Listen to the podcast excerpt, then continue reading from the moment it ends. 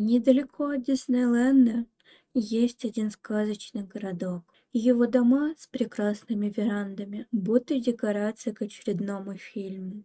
Но, как оказалось, фильму ужасов.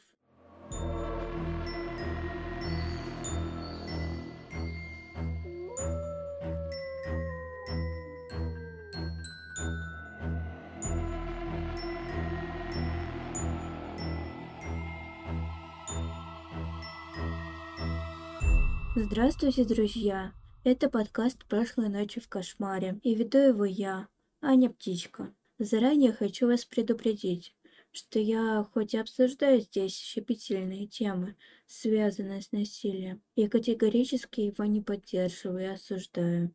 Также я стараюсь находить достоверную информацию, но, возможно, неточности, за которые я не несу ответственности.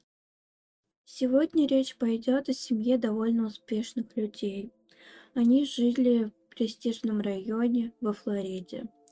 Отец семейства Энтони Тодд был физиотерапевтом, и у него была своя практика в штате Коннектикут. Его жена, Меган, с которой они женились, полюбив еще в школе, была инструктором по йоге, но с рождением детей стала домохозяйкой и обучала их детей на дому. Несмотря на их радужное, как кажется, настоящее, в детстве Меган и Тони пережили ужасные вещи. Не буду углубляться в подробности, но расскажу про происшествие, которое не могло не повлиять на маленького Энтони. Когда Энтони было 4 года, его отец организовал покушение на жизнь его матери. Он подговорил своего студента, да, он был преподавателем, а студента Джона Чермонта, который не отличался успехами в учебе и был зависим от запрещенных веществ, под предлогом того, что нужно избавиться от няни Энтони. Самого мальчика было запрещено трогать. Джон не сразу решился на это злодеяние, что злило отца Энтони, который хотел избавиться от своей жены поскорей как от какой-то надоедливой проблемы. Он хотел сделать это, чтобы жениться на другой женщине, будто других вариантов расстаться не существует. Студент все же решился на это. У него было оружие и ключи от дома семьи Энтони. Джон напал на мать семейства, выстрелив ей прямо в лицо, отчего она упала в обморок. Студент решил, что сделал свое дело и ушел. На самом деле женщина чудом выжила. Эта история явно травмировала Энтони, находящегося в тот момент в соседней комнате, и знавшего в дальнейшем, что его отец покушался на жизнь матери. Вернемся в декабрь 2019 года. В 20-х числах декабря семья перестала выходить на связь.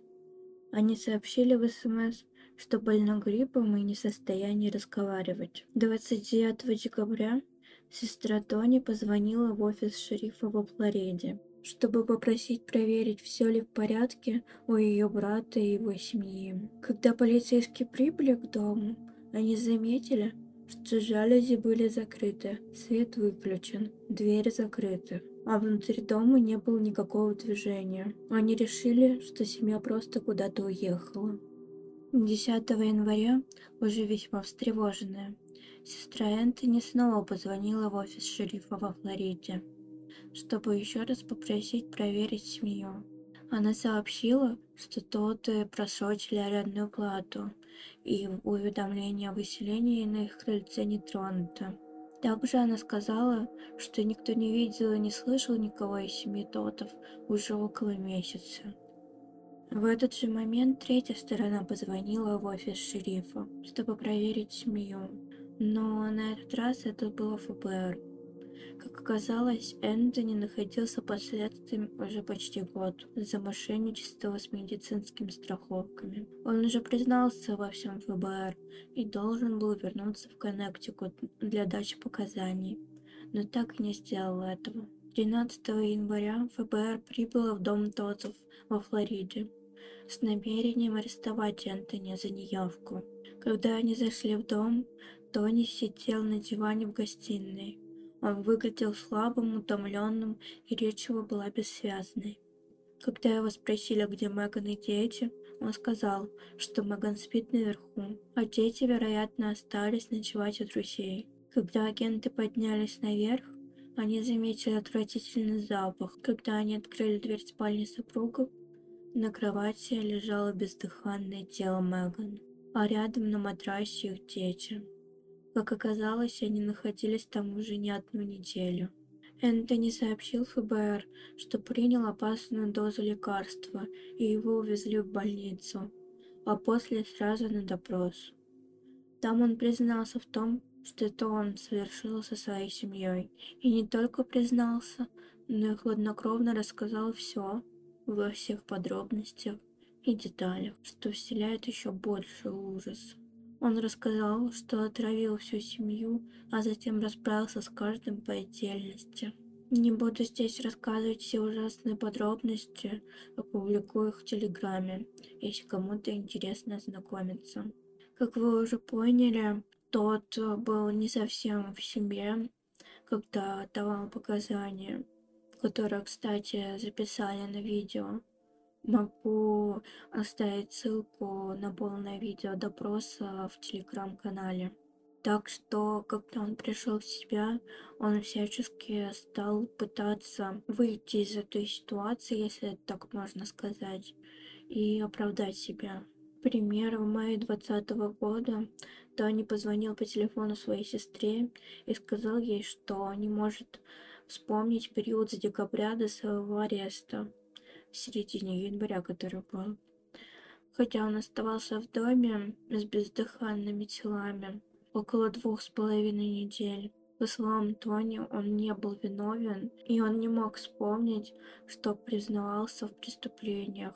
В письме же своему отцу он написал, что на сто тысяч процентов невиновен, и писал о любви к своей семье.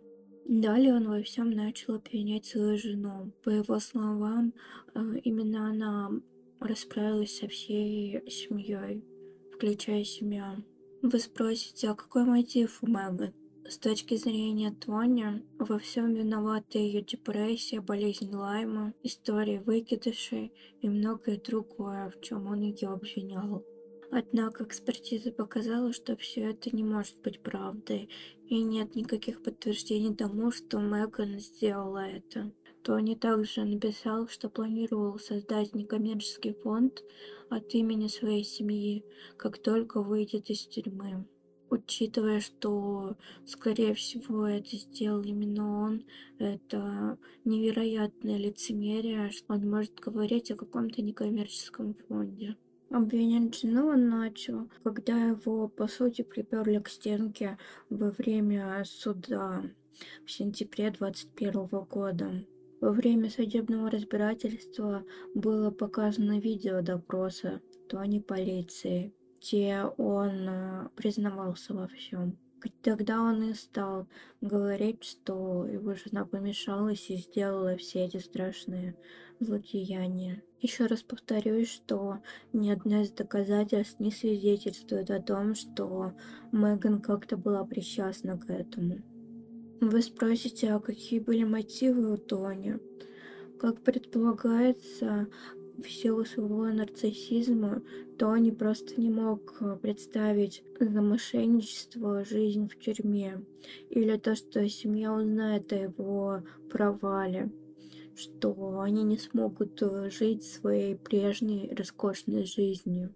И он выбрал такой трусливый выход, уничтожил всю свою семью.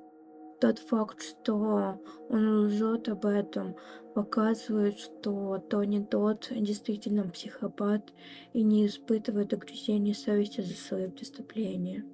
14 апреля 2022 года он был приговорен к четырем пожизненным срокам подряд, без возможности условно-досрочного освобождения. По иронии судьбы, сейчас он все равно проводит свою жизнь в тюрьме, и все знают о его преступлениях. Касаемо психопатии Тода, я заметила некоторые детали во время просмотра выступления Тода в суде. Мне показалось, что он вел себя явно не как раздавленный горем человек, раскаявшийся в содеянном. Он будто старался быть обаятельным и даже явно был доволен собой, когда неплохо, по его мнению, отвечал на выпады обвинения. Единственное, что явно выбивало его из колеи, это вынесение приговора. Он, конечно, делал вид, что плачет, когда рассказывал, что произошло с его семьей, но этим слезам не веришь. Это кажется очень наигранным и неправдоподобным. Все это очень похоже, опять же, на поведение самого настоящего, расчетливого психопата. На этом я заканчиваю пятый выпуск подкаста «Прошлой ночью в кошмаре». Как вы могли заметить, я немного сменила формат, так как еще экспериментирую с тем, как будет лучше для подкаста и его слушателей. Если вам понравилось меня слушать, подписывайтесь, буду очень благодарна. Также вы можете поддержать меня на Boosty. Ссылка будет в описании.